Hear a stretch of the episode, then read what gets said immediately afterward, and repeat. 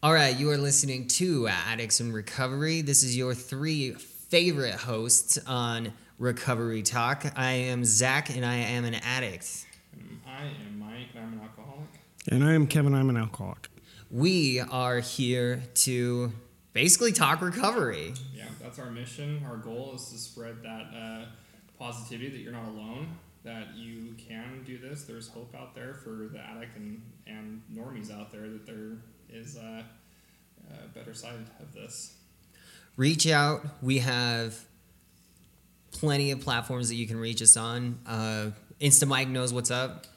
Find us on Instagram, uh, Addicts in Recovery, AIR. We're going to be keeping you updated on all of our current episodes and positivity and thoughts and ideas and uh, updates on what we're doing. We also want to know what is your feedback. I mean, how do we sound? What do you want to hear or talk about? Um, do you have any questions or like any specific topics that would that you want to want us to talk about? Give us some subjects that you want to hear us talk about. Exactly. And then you can find us on SoundCloud, Google Podcasts, Stitcher, Apple Podcasts, literally any iTunes. iTunes, any anything. If it has a podcast, we're on it now. You'll find us. I, I kind of want to talk about like triggers. a little Fuck bit. yeah. Do you want to talk about yeah, triggers? Let's fucking talk about some triggers. so I don't know, like randomly random things happen. Like so I like even tonight, like I was I gave my two boys, you know, jumped they jumped in the bathtub and their shampoo like has this pine smell that smells just like gin. Oh, right. And like I it ca- like it took me like 3 times to kind of figure out like what it is. And all of a sudden like I like closed my eyes and smelt it and I just had these like horrible horrible thoughts of when I drank Hendrick's. Mm-hmm. Like and and it- Oh. Because it's made God. with juniper berries and Yes. it smells very sim- similar. yeah. That makes So perfect sense. It was weird though. Like I haven't had one of those for for a long time. You know, I was just like, what is that smell? I'm like, oh yeah, that's Hendrick's. Dude, But- it's crazy how uh, it's it's insane how you can get a flashback just from a scent, Right. Just because it's it's. all- I mean, your olfactory system is just like hardwired to your fucking memory. right, So but you smell something and you're immediately just like, but it goes it goes to like places too. Like I know where I was. I was on I was at Lucky 13s in Salt Lake drinking it. ooh, yeah. You know what I'm saying? Like I, I know exactly where and what happened. Like it's kind of weird. I just like I, I don't know. And I haven't had one of those for a while, but it's, it's not like a positive like I want that. It's it turned into something like yeah, that was a really bad decision. Right. So- Right. I kind of had a similar experience um, today, actually. Um, I was playing a game of golf, and uh, there was little booths set up along the way, um, and uh, it was it was for recovery awareness, this golf tournament kind of thing that I was part of, and so there was little booths set up on the way of different. Um, uh, recovery centers, and one of them was serving refreshments, which was like a little cup, a little glass of. It kind of was like a mimosa in a way. It was. Uh, it was mint, um, limeade, Okay. like with a squeeze of lime in it. And I drank it, and I was like, "Wow, that just you know that should be a little more liquory." You know, there wasn't any, of course, in it, but it just it really you know took me back to that. Into like a positive thing or a negative thing or like a memory or memory Oh, associated it with just that. it just it just kind of it seemed you know it was like it was very hot today outside so um, when i well first off i want you know talking about triggers any kind of drink with a like a lemon in it or a lemon wedge or a slice of orange or some kind of like a citrus in it will automatically make me think of a cocktail you know and um, how how good that sounds sometimes and it, it, it passes. It's just it's very brief anymore. You know, I don't know if that'll ever actually go away, um, but it's much less loud. Yeah. kind So- of the like the glimpse. Yeah, just Yeah. the glimpse. I get that shit all the time. Yeah, Yeah. kind of a thing. Um, the other day we were uh, me and Zach actually went to uh, a concert in Boise, Idaho, and we went to this uh, ice cream place, and this kind of tripped me up, and I and uh, you know it, it was it was pretty loud in my head, although on the outside I kind of I really played it down because you're able to. Um, because you realize that what's going on in your head is not always that big of a deal, and you don't have to listen to it all the time but I actually had some ice cream. I said, "Oh, can I taste that ice cream right there?" She's like, "Yeah, sure." And she, so I, I tasted this ice cream, and suddenly I realized that it was, it had booze in the ice cream. Like the, like rum. yeah, I don't know what it was. It kind of tastes a like whiskey to me. It was or a something. stout ice All I could taste, uh, all I could taste was alcohol. I couldn't tell what kind of alcohol it was. Um, but it just tasted like alcohol, and then I was suddenly aware that there was alcohol in my mouth. You know, I, even though it was like a micro, Right. Like it's like a little micro spoon, like a little ice cream tasting spoon that they give you. But it kind of tripped me up for a minute. So, and it's and it's odd. the The worry isn't that um, there's alcohol in my mouth. My worry is that I'm going to get drunk. That's my immediate fear. Is I'm going to get drunk. I'm going to get drunk. I'm, I don't. I don't want to feel the alcohol in my system you know um, i've had that experience before uh, um, i was cooking and uh, for a restaurant and i was making these things called drunken pears and i was i was not so new to recovery. I don't know maybe i had a year or something to that effect. And i put these these pears which which is a whole pear and you core it out and leave a plug in the bottom of it. Um, so it's hollow and you stick uh, uh, cinnamon twist, you know, like a Barks so cinnamon in, in the top of it, and then you fill them with alcohol of your choice. And so I, I filled them up with alcohol and brown sugar until it was like dripping over, and I shoved them in the oven. Well, one of my cooks uh, pulled them out early, thinking they were done.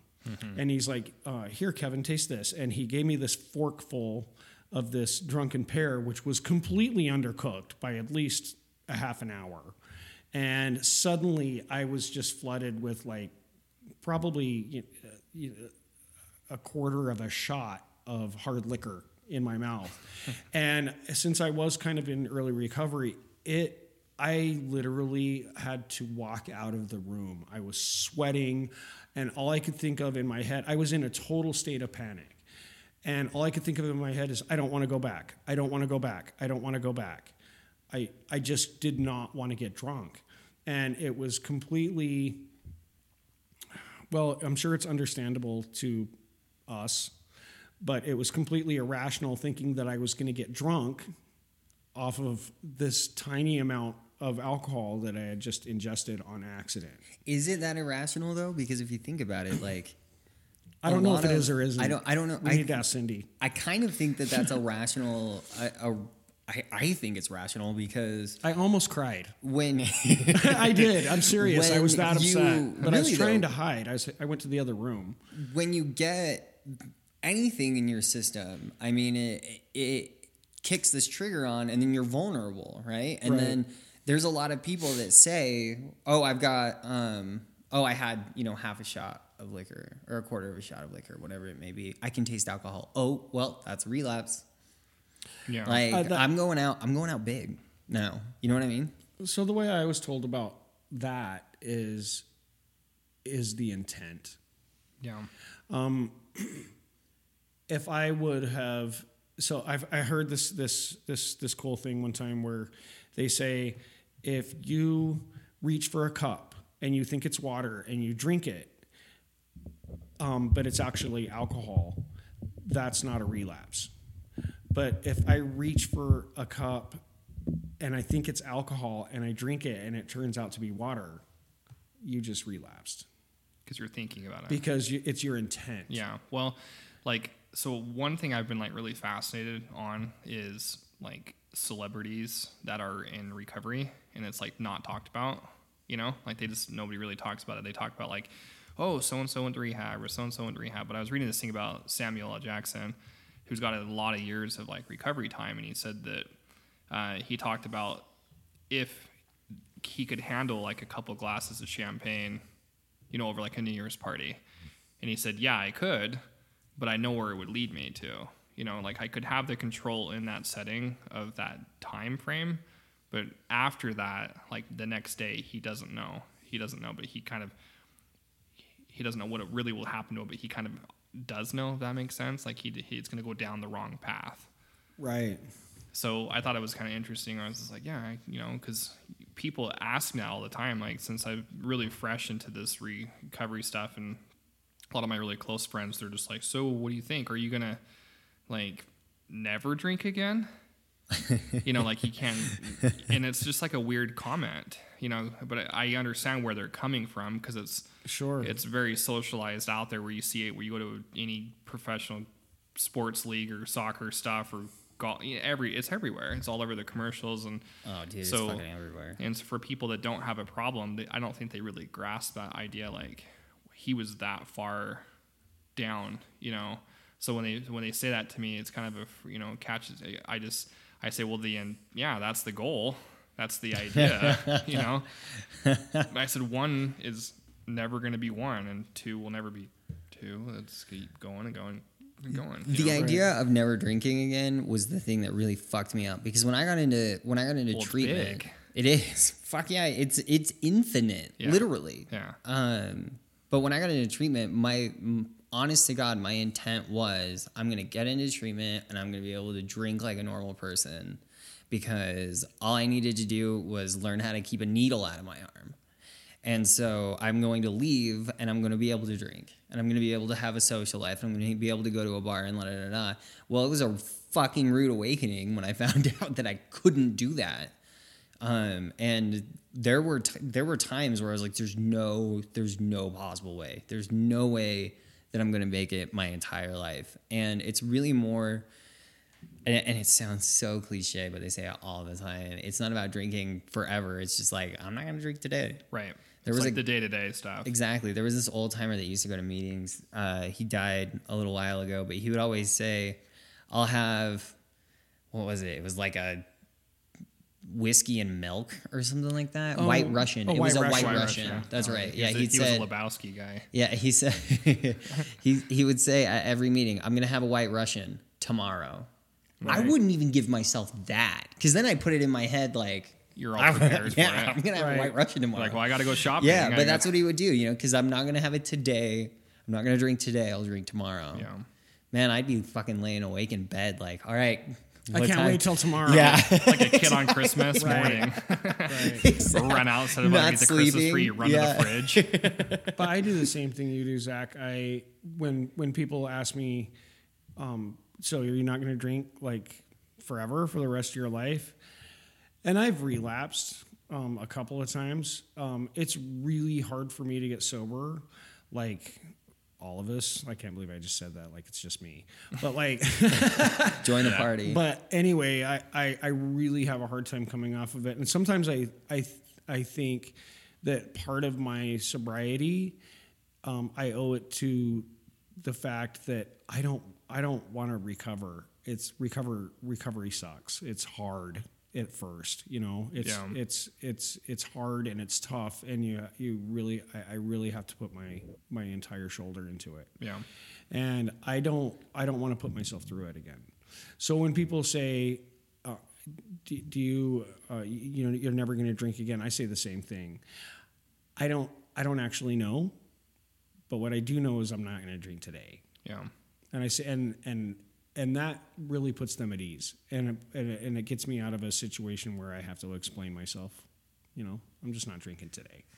That's actually something that I'm I'm facing right now at the moment is the whole am I going to drink am I not going to drink cuz I'm moving to a country that drinking is Oh, it's everywhere. It's- That's it's huge. of yeah. Yeah, I mean, I I've been talking to some of my friends in Europe and the way that they meet with their professors after class is at the bar. Right. They'll all, you know, talk about their assignments over a beer. And and so- pint. yeah, a pint. That's right. Yeah, a pint. Um, it's a liter, motherfuckers. Uh, and so that's something that crosses my mind like regularly. How am I going to do this? How am I going to to meet people uh, in my age range because not I mean how many how many like 20 anything year olds are in recovery right Right. This is not very many um, usually they're still out there ruining their lives We're still in the college phase. yeah, exactly. And so I'm going to be, and I'm going to be living on campus in a college dorm that drinking is so normalized there. I'm pretty sure they allow it because because where we're at, they don't allow booze on like really any campus. dorm. No. but over there, dude, you can have a 30 pack in your fridge and they'd be like, okay, you know, Can are you actually, well, are you actually going to have booze in the house or not? Or like, what is, you know, what is this? Right. Um, So and- what's so like? What's your game plan though? I mean, like, I mean, you, I know you're obviously at the stage where you're thinking about it, but like, what's have you like? What's your your game plan? I Mm. just said it twice, but my game plan is dynamic to say the least um, the first thing that i'm doing is first of all i'm keeping up with the podcast so we're going to still be doing the podcast which is something that i will you know be able to work towards and have kind of a goal each week uh, to work on the second thing is every city that I'm going to because I have this um, I have this blog, the um, Addict Abroad blog. I'm going to a meeting in every major city that I go to, right? And then I'm gonna and then I'm gonna document like what is it like, what's going on, um, kind of what am I what am I feeling, what's what's happening. And then when I get into the UK, I've already and this was the I think the first thing that I looked up was where meetings are around the university that I'm at. And there's a meeting within I think I think the farthest one's about an hour commute uh, every night of the week. Everything is within an hour at least every night of the week, and so there's there's gonna be that. Yeah. I mean, and it's AA NA. I mean, any any twelve step meeting they have it over there. I just have to I just have to go. You know. well, that. But I think I honestly think from my experience of growing up 20 miles where I went to rehab, never thinking there was a rehab where it was, you know, and then when I went there and every night we would travel around and go to different AA meetings, I didn't realize how big this sober community really is, you know? Yeah. And I honestly think if you, I'm sure you'll see it when you get there, you'll start to f- engulf yourself in it and you're going to be shocked at how much is really around you. Oh, dude, I'm jumping in head first. these guys, these motherfuckers aren't gonna know what hit them. Yeah. Who's this American?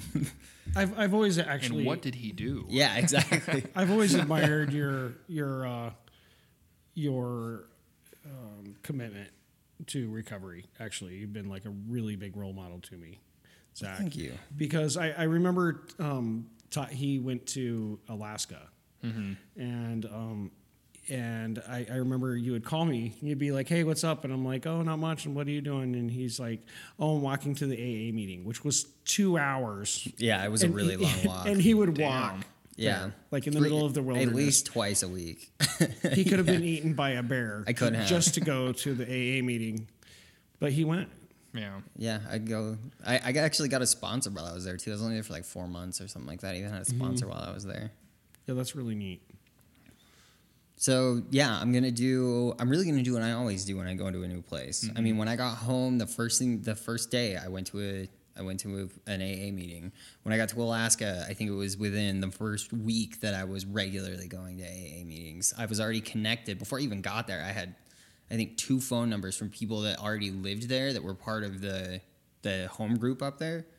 And so I, I was already connected with that as well. Um, it's amazing what you can find online Oh yeah. like contacts everywhere especially now so I, I i'm in the process i guess I'm not really in the process i am attempted to call this line but the time change is so massive it's like an eight hour time change seven hour time change something like that um, but they have a, a helpline aa and na both have helplines and so you can just call them and be like hey i'm going to this city i need to figure out where meetings are i need to get connected with people and they'll they're right Link on it that. That's yeah, cool. They're right on it. I mean, they're happy to, which is great. Because how many helplines are you got? You have people that are like, "Yes, we would Yeah. love to help you right now." You know, I, I was Usually it's like surprised. the crisis on the other end. yeah, exactly. What did you do?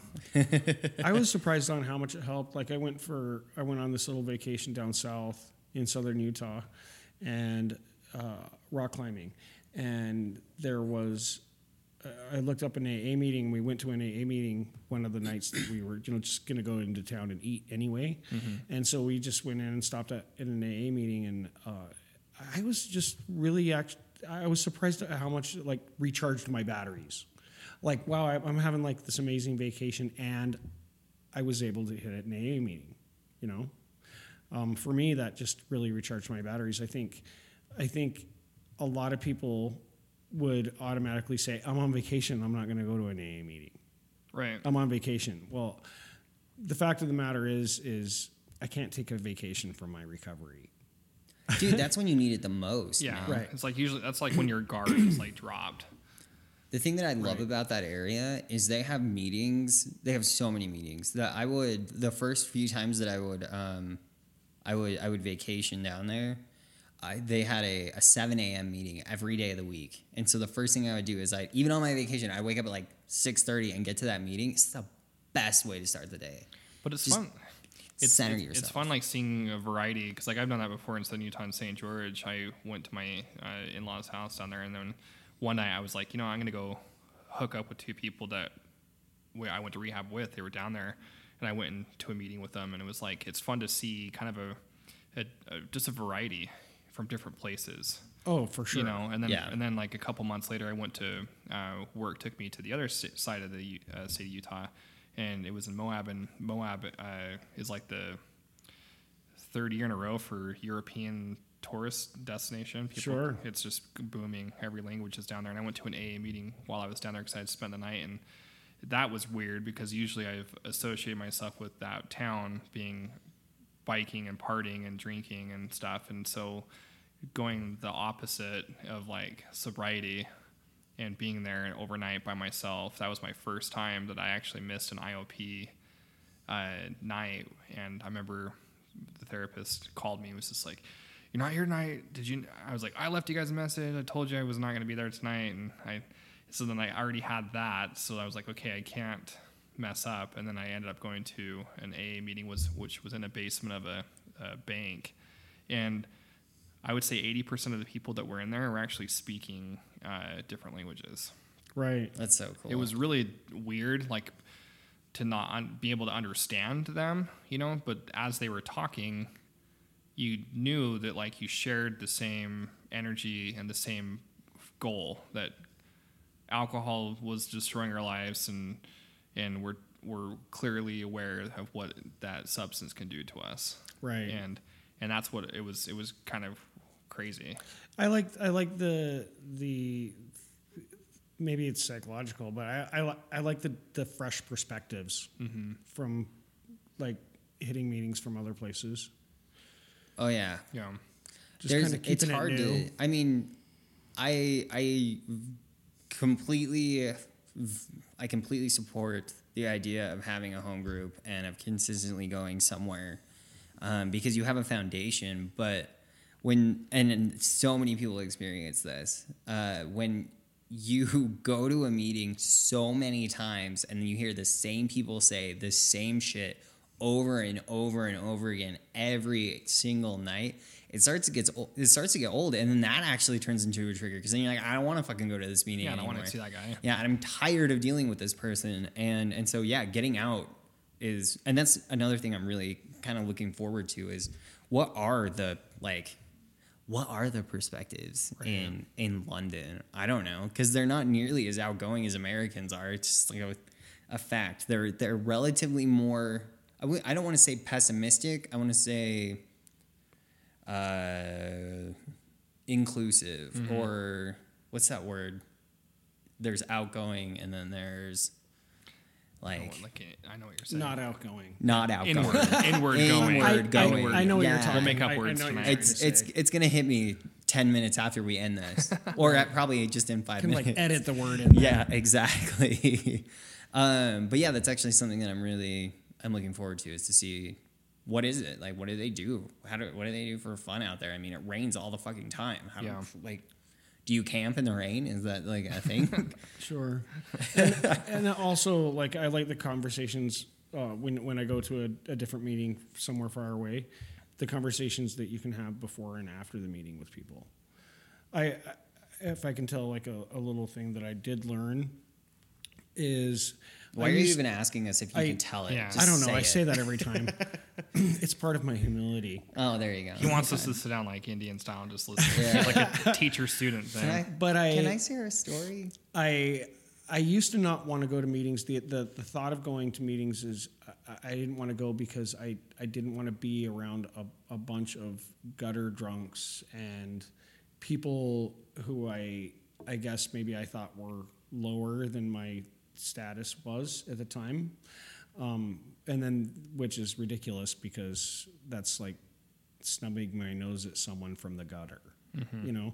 But I, I- I like the fact that when I go to different meetings, I can hear uh, meetings from travelers, and and you find out that a lot of people that are in meetings are lawyers and doctors and airline pilots and huge company and business owners, and these people that I guess aren't the stereo, stereotypical thought of who an addict and an alcoholic is.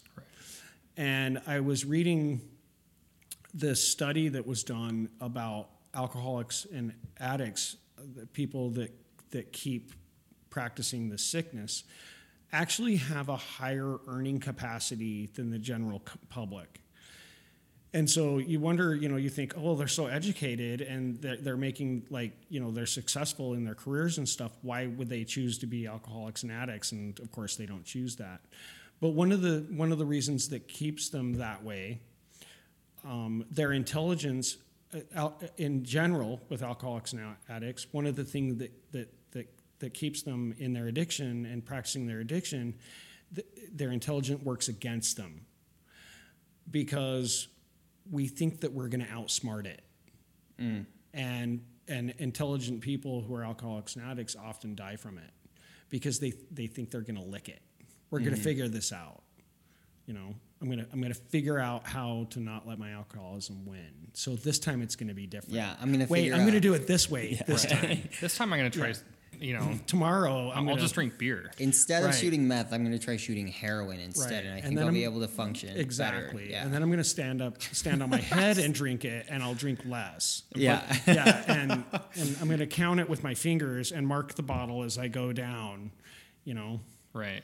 But I think a lot of it goes to like the the labeling aspect because like my mom, uh, she really struggled with the idea when I was actually she came and saw me the first time in rehab because the uh, this whole sobriety stuff was pretty fresh in the family. Uh, she came and she heard me say, you know, I asked a question in rehab. I said, I'm, you know, I, I said, I'm Mike. I'm an alcoholic. And she told my wife that she didn't like my my mom didn't like that label. You know, she was, I don't think he deserves that like label. Why does he label himself as an alcoholic? And it was kind of a hard uh, thing for her to kind of grasp, you know, because like you don't really want to. I mean, it's not like a cool thing. Mm-hmm. It's not something I'm just like. Uh, It's you not know. something to just be proud about. Yeah, to just, like, exactly. wave a flag around. Well, and going, alcoholism, of course, to a layman is a mindset. Right. And not a medical Yeah. condition. so, It's excuse an, me. Yeah, and it's a it's an ailment or like a public, uh, a personal, I guess, not defect, but you're I- you're dis- you're I would not say that's fair. It's, Yeah, but, like- that's the way it's looked at. So- Some Yeah. defect. So my wife and I were talking about it the other night when, and she was saying this, and I, my mom has changed her opinion of it, uh, because it's I, I'm better, better, men, betternessing, better. How do you say that? I'm, I'm trying to make myself better, I guess. Right. You're And bettering Self-improvement. self improvement. There you go. I already told you my words never come Dude, out. all clear. our words are make messed up up word today. day. So Yeah. so she uh, so my wife and I were chatting about this, and I said, yeah, but if you the biggest thing that you can do is you got to be aware of your situation, and if I'm aware that I'm an alcoholic or I'm aware of what alcohol will do to me. Then I don't. I actually take it as like a positive because it actually creates me to be stronger. That I don't. I, I'm aware of what it will do to me. That's you know? correct. It's the level of humility. Right. You know your limitations. but but you don't see it in like social in, in other ways of like you know hi i'm mike and i'm a shopaholic you know I'm a- Yeah. hey i'm mike i'm an overeater hey I'm mike i'm you know Little does everybody know, Mike a- actually weighs 200 pounds overweight. Right. You're, he's sitting at a solid 450 right now. But but the point the point is like people don't do that, you know, with their real other issues that are going on. You know. Yeah. Well, there's a subtle there's a subtle difference, as every addiction has one, wouldn't you say? I mean, that one of the subtle differences, the reason why alcoholic is repeated so many times, like such as in the AA Big Book, or addict is repeated so many times as in like the NA book, Basic text. the basic text, is it's trying to drill into your head that you are one. Right. And it isn't as a because after a while, I think everybody begins to feel this way. I'm so tired of hearing the word alcoholic. I don't I don't want to be an alcoholic. I don't you know, I'm tired of hearing the word that I'm an alcoholic. I'm going to be sick forever for the rest of my life. The point that it's trying to make is so you start identifying yourself as an alcoholic so that you remember what alcohol does in your system. Sure. And I- would say one of the subtle differences is they're they're actually, and I've read lots of things about this. There's actually a measurement of how much alcohol it actually takes in an alcoholic's body to trigger a craving. And that's very important for an alcoholic to remember the difference between a craving and an urge you know, or a thought, I want to drink, you know. Um, wow, that looks really good. Well, that's a stupid thought, you know. There's a there's a huge, uh, very very big difference between an urge and a craving. The thing with an alcoholic, if he gets a- a certain amount of alcohol in his system, it will actually start a chemical craving in, in the cells of your body that will make your it, that you feel like that you need it. Right. Your body needs this, and It'll- your mind will start to follow that Yeah, craving. it'll, it'll literally bypass. I mean, it'll bypass food, sex, all your basic instincts. It bypasses all that shit. and it's a it's straight it's, to the. it's a very real medical uh, issue. It's it's it's a physical an, an anomaly is what they they used to call it. They used to call it a, and they still call it to this day an allergy. It will it will trigger a, a, systematic uh, flow of things in your body that's very real, and a non-alcoholic doesn't understand that because that doesn't happen to them. Yeah. So, you know, at, you know, going back to what you were saying about the shopaholic and the maybe a, a gambler, I'm not saying that any of those are any less valid, but there are subtle dif- differences there. You know, um, you just don't want to like put yourself into a situation where you start that craving all over again, and you haven't even drank anything. You just Right. you just ended up with a certain amount in your mouth that I think- that went into your system. You know. Right. I, I think it's. I think nobody wants to identify as less than. I think that's the hard part about it. Is nobody wants to identify as, "Hi, I am Zach, and I am weaker than you." Right. Or, different than or you. Or different than you or less than you and i i, I totally get the um i totally get the the the repeat it over and over and over again and it gets really fucking old but at the same time when you hear it over and over and over again it's also from all these other people you know you're not alone Right. Well, on top of that, like like in my parents' situation, you don't want to see your child in that type of a way and associate your child that way. Like you, Sure. you want Makes perfect sense. you want like your son or daughter to be higher than that, you know. yeah And like I can see that where a lot of people associate it as like failure and like and for me, I I feel like I am failing when I don't make that part of who I am now. I mm. feel like I'm I'm dropping my ball and I'm lowering myself of like I am very prone to jump back onto that ship again if I don't do the opposite and be aware of it and be positive like okay look how much good shit's happened because I've not done that so Sure. I will st- I will keep associating myself with that you know Sure. I don't have to tell myself anymore um, when I'm offered a drink at a party or like I've said before, I can get I get into the worst kinds of trouble when I'm by myself. Actually, it's easier for me to deny a drink if I'm at a party than if I say ended up for some bizarre reason with alcohol at my house when I'm by myself. Um, but now I've come to the point where I don't have to say, "Oh, I'm an alcoholic." I don't have to do that. I don't even have to say that in my own head. Yeah. It's just when I'm offered to drink and it has alcohol in it, I'll, I'll just automatically say, "Oh, I don't want that." yeah. Yeah. Because, well, it's like know, it's like I went easy. to like there I'm, because alcoholic was embedded in me Sure. and it was repeated. So thank you for that. so like I've I'm, I'm still I'm, I'm climbing almost to my one year mark now. Dude, you're so few, fucking close. A few weeks away. Super close. Super Nice. close. And but like there still is a lot of people that I am um, around that like we're not super close that I don't really feel like it's all that appropriate. Just be like, here's my story. But like there's a few times we hang out with some people, like we did on Monday night. We went up to the ski resort and watched a movie at night, and and one of my friends uh, that we kind of associate our kids are a same age and stuff. He like hand me a, he's like, do you want some of this? It's a flask of. He was like, it's Jeremiah weed, and I was like, oh, dude, I'm good. And like it wasn't the thought of of you know I was like, well, thank you, you know, because he doesn't know. If he knew, he'd be really sad that he offered me something to drink. He's like that type of person. He'd be like, oh shit, I had no idea. but I like thought about it for a second. And I was just like, man, even if I took one pull of that thing, mm-hmm. it wouldn't do shit to me.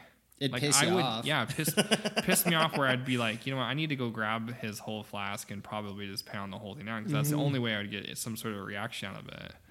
And it's just like, but you're sitting there just like watching the movie on the hillside, enjoying like outside nature and stuff, and then why the fuck am I thinking about this? It's like mm. go away.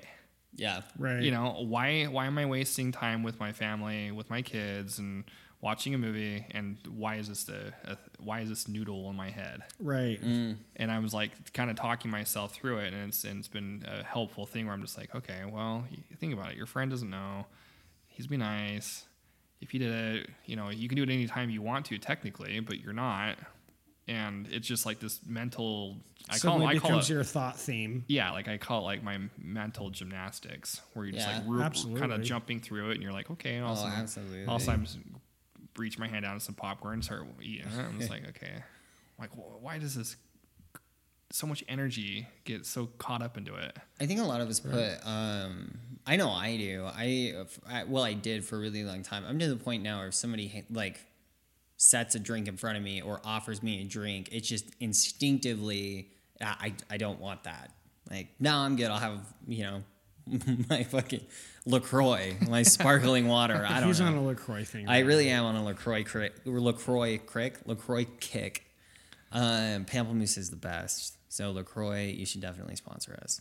I, Um, s- I saw a funny thing. Somebody says, you know what Lacroix tastes like is is when your foot falls asleep. that is funny. I could see that. Yeah, I Uh, was like, I, I was wondering why I like that so much.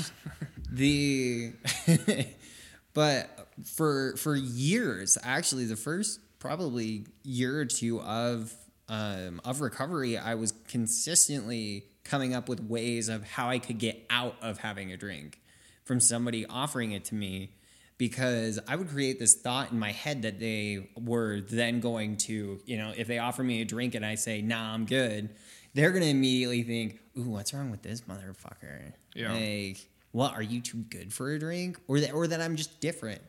And instead of, instead of just saying, you know what, I don't want that. I'm good.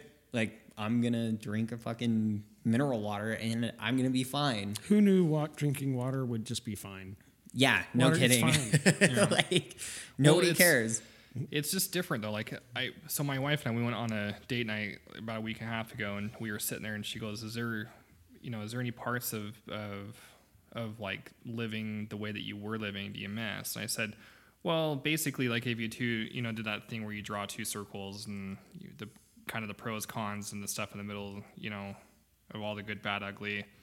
I was like, obviously the pros are way way outnumbering all the bad stuff you know all the good stuff right now that works great my relationship with my wife my kids you know get, being on top of things being able to sleep and wake up and feel like you're actually uh, not a menace to society you know that i'm actually you know working hard at my job but there was like these she goes what do you miss i said you know there's like parts of it that i just like that going and socializing with a couple of your pals and catching up and having a couple of beers at a bar, I do miss that. because you, you you don't just go to a bar and just like order a sprite. Right. You know what I'm saying? Yeah. And like, and uh, so that, that to me, I was explaining that to her, and she's like, "Yeah, I bet you that would be kind of hard." I was just like, "But it's not something that's like, well, I want that back, but it's like maybe that happens a couple times a year where it, when I was doing that." But I said, even when I was doing that though, it, it was a very controlled setting. It was like we're it's mid. It was like a midday or not midday, like a mid or midweek, I should say, at night where we are still like, well, that was fun catching up. I got to go to work tomorrow. It wasn't like rager. Yeah. let's- so it was. I said, but that was the difference. It wasn't like I we were. It was. It was just the socialization aspect of it. And I said, and I just don't see myself ever doing that to go hang out with them at a situ in a bar like that or like or at a place in a setting to like go drink a sprite. I just want. I just want. You know, it's like I don't going- want to either. Fuck yeah, that, it's man. like it's like like what you were saying. People, places, or things. Why would I want to go do that? yeah. So I just, but it was, she was like, I totally understand. I get where you're coming from. I was just like, but that's, you have to kind of take the, take the good out of that and like realize, okay, there was some fun stories and cool stuff that we did and positive things, but now look how much positive that there is. And that's obviously a better path. I mean, with whatever you do in your life, you have to always give up something, in my opinion. Like you have kids, you give up a lot of your own time to focus on them than you would be being selfish to yourself of more activity. So like it- it's just kind of a life change, and that was like the number one thing my therapist told me is like it's it, it is creating a new life, and so it's just kind of that reflecting thing and being able to talk about it and openly talk about it because I, I I struggle with that. I always struggle with um, communicating and expressing people how I'm feeling and stuff like that. So it was kind of fresh to be able to talk to my wife like that and and I was like, "Are you worried about me?" You know, she's like, "No, I think it's healthy that we're actually talking about this stuff because usually we would don't talk about this type of thing. Right. So it's just life change, I guess, life changing. Absolutely. So, It's crazy what open communication will do with a relationship. oh yeah, Like F off the chart what open open communication will do. right, Yeah. No, I um one of the things that I had a really hard time with that I still kind of I sometimes have a hard time with is just opening my mouth and saying something. Um, I listened to pod I was listening to this podcast that Dax Shepard does and such a good podcast because he he'll bring on these celebrities and these A-listers and he doesn't focus on you know I he doesn't give two shits about how they're famous. He doesn't give two you know he, he just doesn't even focus on what they've accomplished as much as what's really going on.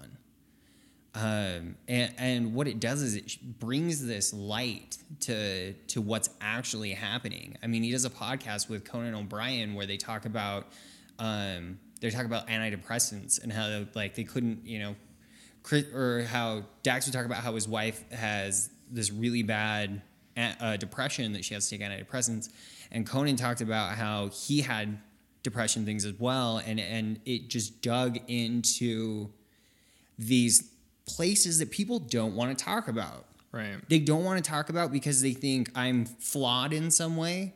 So I'm not going to tell you what's happening right now. But what it does is it opens this door to what we need, which is telling people more about how we're feeling because we're not alone.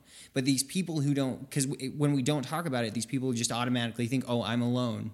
And I don't fucking, I, I am the only one that feels this way. Other people are fine. I'm fucked up. And so I'm just going to try and live with this. Um, but in reality, it doesn't have to be that way. And by opening up and by saying, I'm an alcoholic, or by saying, you know what, I, I actually just by making the action of, you know, I'm good. I don't want to drink. I'm fine. Um, people see that and people wonder, okay, what? Like, not what is it? necessarily. Yeah, Yeah, yeah. exactly. Or you'll see people just sense that you're genuinely happier than you were before, or Or you're more Um, outgoing, or like you yeah, have more exactly. energy. Um, I can't say that I'm more outgoing without booze.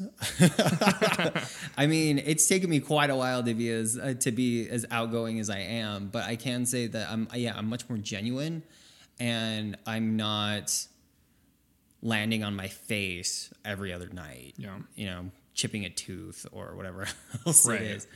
Uh, but it, it really does. It opens a dialogue. It it opens a dialogue and it it helps show people that they're not alone. And it's like And I th- really important. I mean, I think it's a healthy thing because I mean, if you really look, because I've I've been like really looking into a lot of the celebrity people, and I was reading, I think it was uh, Buzz Aldrin or it was Neil Armstrong, who was one of the two struggled with. Dude, did you hear about him punching that guy in the face? I did. Yeah, Dude, that's did you I see the it. video? Yeah, it's, it's It was good. so good. I haven't looked it up yet. Oh man, need to. if you want to see like a 90 year old man deck some guy in the face, it's was that be- awesome? some guy that was telling him he didn't land on the moon or something? yeah, it was a conspiracy Right. theorist. It was so cool. but I don't remember. It was one of the two um, that have struggled with alcoholism, and he was explaining to somebody that in this like kind of this. I'll summarize the quote, and he said it was literally one of the hardest things he ever did was to become sober. And you think about that type of a person, Yeah, like, holy shit. Right. yeah, To think like that was one of the hardest things he did, and like the, the dude like was And he's like so accomplished. I know, yeah. Right. and like went on the moon. Motherfucker was on the moon. But like watching, have you seen First Man at all? uh-uh. Oh, you need to see it. It's like the story of them doing it with Ryan Gosling in it and stuff. And I had no idea, but like the dude lost his daughter uh, with can- she had cancer at like three, Oh, and like he was like trying to solve it and try to figure out what you know the, the whole cancer thing and stuff, and it really put a spin on him. Um, you know, he's speaking on my little kids behind me awake, but he's he's kind of the creeper in the house. Um, but it was like all of the wives, like literally an astronaut was dying every single week doing test stuff, trying to land these planes back into the universe from down into onto the planet. People were just dying like left and right, and I mean, it just is all the lost. All the wives are like, "What do you? I don't want you doing this anymore." And I mean, the dude survived all of that, and you know, says that alcoholism was like one of the hardest things that he ever did. That's mm-hmm. that to me was mind blowing. I was like, "Holy cow, this is this is huge." It is. I still think like I still think to this day that uh, so far, at least anyway, recovery is way harder than anything that I've done. And I mean, I've taken some pretty, I think, pretty advanced business courses. I mean, talk about when you walk into when you walk into a classroom and this guy's talking about statistical regressions of economic states and just all of this, you know, mumbo jumbo that you wonder if they're even speaking English, which 98% of the time I don't think that they are. I don't I don't know what they're actually saying, but I can go in, I can take this class, and just by using some of, not even all of the tools that I have in recovery, but just a few of them, I can ace that class. Just by using some of those tools, because nothing that I've run into so far even comes close to, to the level of difficulty that can come from recovery. Because you really have to change everything about yourself. Yeah, and it's all and it's all self-consuming to yourself of like you're, you know, when somebody's saying something to you, you're you're listening to them or and and that becomes like a small little part of it, but like the whole being sober and you know triggers and relapse and all these thought process of like the actual substance it's so self-consuming that it's like it's, it is part of your day every day, every mm-hmm. you know? So it's it's it's it's different in my opinion i guess but I I just it I, I appreciate the what you guys are talking about because it just reminds me about how important it is for me to be able to hit meetings and to be around people like me because they get it. Mm-hmm. They get it. They get they get how difficult it is. And when you're around people with the same difficulties, suddenly it doesn't seem anywhere near as difficult. You know, Every, Right. everybody just gets it. Yeah. You know, No, I, I there's strength in numbers. and there's positiveness you know. There's Yeah, there's, there's po- positivity. pos- positive out yeah positivity and a you know a good outlook. And um, like i was saying a little bit earlier about meeting people who have these great careers and are world travelers and everything else in aa meetings you get a sense of humility because you're all the same. Right so you might be sitting next to, you know, like this multi-millionaire, you know, international business guy, and uh, he's just the same as you. Yeah. And you talk about things that are the same, and it's great. Yeah, there's uh, I guess a common connection, Mm-hmm. which is which is why I continue to go to those meetings. I mean, the whole reason that I int- that I that I continue or that I, I guess I started going to those meetings was for that connection. I mean, also it was because I had an hour a day where I knew I wasn't going to get high. You know, like I might have gotten high after that meeting, but I wasn't getting high in that meeting, and so that's why I would go. But then, yeah, it was the connected, it was the connections that I made, um, which kept drawing me back. Which is why I'm still such a huge advocate of it because that that support system there is phenomenal as long as you go after it and as long as you you know get it. It's crazy, man. Fucking crazy.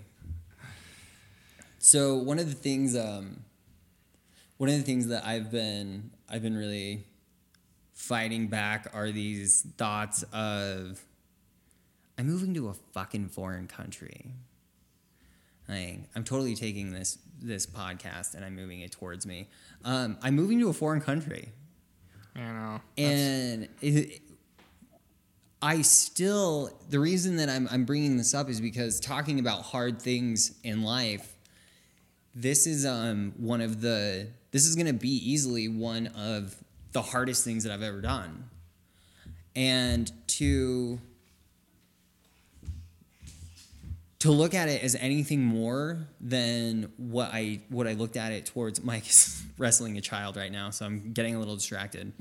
um, this, um, to look at it as anything more than than what I did to get to where I'm at in my recovery would be would be asinine because it's not. Right. It- it's it's much less than. If I take the tools that I learned while I was in recovery, being committed to going to meetings, being open to meeting people, being open to trying new things, um, all of those things will lead me to success. I mean, it has before. I don't see why it won't anywhere else. And so, Right. even though I'm taking on this huge commitment, it doesn't. Woo, sorry, it doesn't necessarily, you know, mean I'm going to fail. Right. That makes perfect sense. Sorry, I'm winded. You're good, man. I thought you run did that so well. He snuck up real quick too. Well, he's like he's like a little cat, you know. and like Oh, it's, it's like one thing too, not to like change gears, but what Cindy was saying last week too about you know her uh, her son of one that was like really emotionally connected with things, and I'm so winded. But he, man, he's like the one child that like he's so like he's holding he'll like he'll hold little bugs and talk to them and oh, you know he's super connected so i'm just like maybe become super super hyper hyper sensitive i'm like okay i'm like thanks cindy i gotta watch that now I gotta I'm catch that. terrified. like i don't know My kid's gonna have a bottle of booze in his mouth at the age of five. I know. That's great. well, actually, one thing that she did teach me was that um, shame is passed down from parent to child. And so, if you work towards fixing your shame and working on your your shit, um, it won't get passed down to them. So so they may be more, you know, DNA is something that's been proven to put put you more susceptible. But the other thing is the parents' level of healthiness. So if you have a healthy level of living, then you're minimizing their chances of getting I wouldn't say getting addiction, but I would say falling I guess falling into it um, drastically. Like No, I could, I could see that because like I look at a lot of my, I was t- I, my wife and I actually talking about this the other day because, uh, you know, a lot of my looking at some of my really really close friends and I'm wondering like what like I look back at a lot of their success. I look back at their parents, and it's like the relationship that they have. If you create this parent child relationship where like your child literally has a problem and they come to parent to talk about it versus of like I can't talk to my parent because they're going to judge me or they're going Yeah. to tell me I'm doing something wrong or I'm a failure or this that creates such a negative impact on them. The- they'll they'll be more willing to catch it or to to to confront it early on. Right. Wow, I think I just I think I might be developing a problem. Right. That's- Like nothing would make me feel more proud as a parent is if like my child, you know, in an older age, f- did something that they shouldn't have done, and the first person they call is me. Mm. You know what I'm saying? Like if they call me up and like, "Hey, Dad, this is what I did. Uh, most of my friends are doing this, and like we, and we could get in trouble for it, or I we smoked weed around the school, or you know, Right. anything like that where they I could be not just like shocked and be like, I can't believe you did that, but at a level of like, hey, let's talk about it and like really sit it down, sit down and, and, and kind of walk the steps through it. Cause I, I feel like it's so hard already being a parent and the harder way to raising a child is to just tell them, you know, Yeah. Mm-hmm. versus of like the real why behind it. Well, Right. absolutely. And Right. it's so much harder. It's so much harder to be like, I- I don't know, just the why behind everything. So, and having them talk about it to you of the situation, and and I'm not looking, I'm not like saying I'm excited for that, but like I really hope that I can create that type of balance with them. Yeah. Oh, no, yes. I hear you, man. Absolutely. And you're sober enough to do that. Right. Yep. Versus the opposite, where I'm like drunk on the back porch and, hey, you want to come join me? No, I'm just kidding. But like, Because that's how you sound. Too. yeah, right. Like yeah, when you have yeah, like you've been smoking for the last fifty years. hey, you want to come join me? Hey, me? come out here. Uh, so we're running out of time. Uh, is there anything? What do you got? Final thoughts, guys?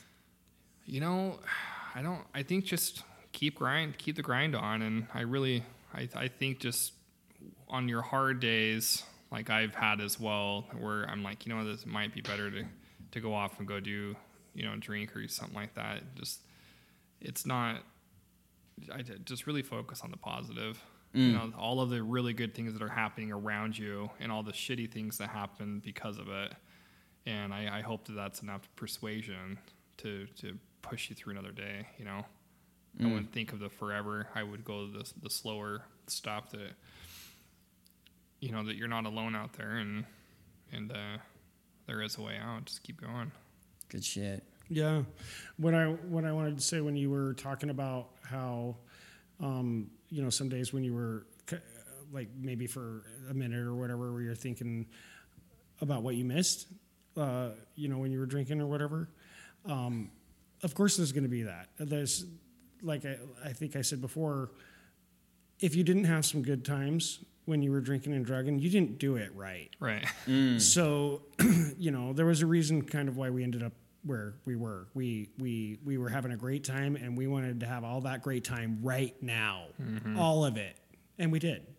And that's why we used it up. You know. And but I just wanted to say, you know, keep keep keep trucking because sometimes I I actually do get in those moods where where I forget how much better it is. And the only reason why I forget how much better it is is because it's so different, it's not comparable. Yeah. And it's so much better that I f- I forget that it's better, you know? It's just so beyond different. It's um, it's so yeah. Just just keep doing it, and if it and if it and if it sucks at the moment when because I did say that, you know, recovery can suck. There's moments that are really hard. Um, let it suck. Just let it suck, and just don't drink, don't use, because it's going to change abruptly and it's going to be better. You know, long term better. I used to say, I'm having like these really weird. Um, breakouts of serenity. you know, even if they Is were there like, something wrong with me? I know it's like, oh my god, I'm feeling like I've been feeling okay for like a whole day. you know, God. yeah. So I, I forgot to tell you. I got I had to tell you guys a funny story. Do we have still have time for a minute? Yeah, we got time. So Permission- my, my- permission asker. Permission granted. Yeah. Ching. So I forgot to talk about this. So the other day, um, my dad called me like seven o'clock in the morning, and just kept calling, calling, calling. And I was like, "What? What's going on?" And he, he, I finally answered. I was like, "What's up?" And he's like, "We have a tee time in five minutes. I totally forgot to tell you yesterday about it, and it's a tournament." and I'm like, "Are you sure you really want to do this?" And you know, my dad being who he is, just like super you know, get over here now, impatient. So I'd like zipped over there and like I, he's they're already on the tee box. Two dudes I've never met, and then my dad. So I'm just like, okay, here we go, and start to golf. And I like first tee off a hit, just smash the ball, not even remotely where it needs to be, and it just like kept spiraling down and down and down. and like the first thought was like I just started getting like super triggered. Mm. Like I was just like, gosh, you know, like I I just need to put a misery to this thing, you know, because just like it, the golf is so mental. So you're just sitting there talking so mm. much nasty shit to yourself. I can't believe you, yeah, you hit the ball. Calm down. You sh- you do what you're you've been doing for the past 33 years of golf. and it got to the point where I took my three wood out after I hit and I slammed on the ground and shattered it. Wow. Yeah. And my dad was just like, he finally was in the golf cart with me. He was just like, is everything okay? And Yeah, everything's fine. Right. I, I, you know, on my good days, I just like to smash my three wood against things. but it was the, it was the first time in almost I would say forever.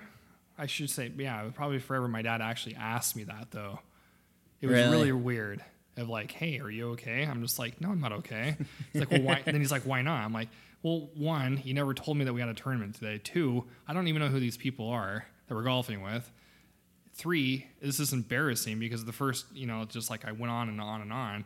And like right after I did that, like it just like brought a peace of mind. Like I talked it out. I fought through it. I mentally just like pieced the whole thing back together and I started to play okay again. you know, so it just, it was just a weird thing, but it was just like, I w- I got super triggered for a bit. I was just like, I want to just go like, fuck this sport. I'm going to go to the bar. Right. but yeah, obviously man. I wasn't that close to doing it. I'm just saying like, it was just this thought of it. So But it passed. yeah, it passed. Yeah. And I like mentally, That's what I meant. Like, Yeah. Let it suck. Just Right. let it suck. yeah, that's what made me think of it. I was like, I got to share the story real quick. Cool. That's a really good one. It doesn't last forever. I think the the thing that I'm uh, probably, I and I always turn to this. I can make it through anything uh, as long as I don't drink. I can make it through death. I can make it through life. I can make it through sorrow and pain and anger. I can make it through all of those things as long as I don't as long as I don't drink.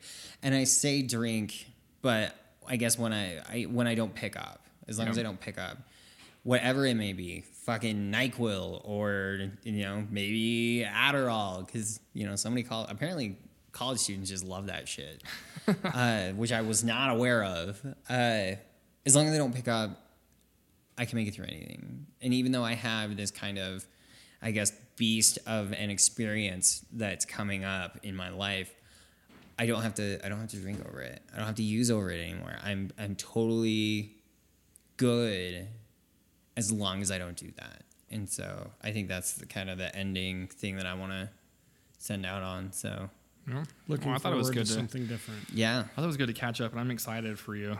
Uh, you're gonna do Yeah. great over there, and it'd be fun to. I'm ex, I'm ex, I'm excited for this dialogue going back and forth. yeah, it's gonna be really cool. It's gonna be really different. I'm gonna bring on some British people. You should. Yeah, they're gonna have I'm some sweet accents. You know, you're probably gonna find a lot of Jamaicans. I can talk to some because there's a lot of Jamaicans live in England. Really, I hear it's like a giant melting pot Yeah, of oh yeah. like cultures everywhere. So I think it'd be really cool. Yeah. Well, a lot of Jamaicans have like it used to be a providence to them. So Yeah, yeah, we'll find a Jamaican. I'll Hell talk. yeah. We'll, we'll talk to them too. We'll find a Jamaican. A lot of rum down there. lots of Jamaicans. All right, okay, so we are out. See you later, guys. Peace.